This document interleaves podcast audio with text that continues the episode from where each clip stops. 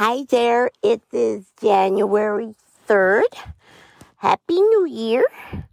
I guess I'll make a couple more of these short little podcasts, and then I will just let the chips fall where they may.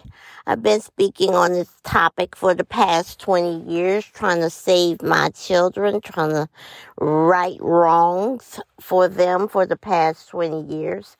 And so there's just not much more to say than has already been said.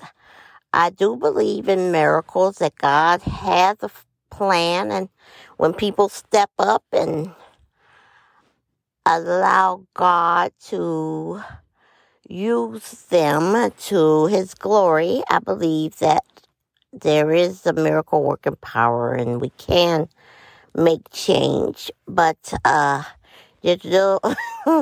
being black female and not in the pedigree, in the socioeconomic realm where people want to step up, step out.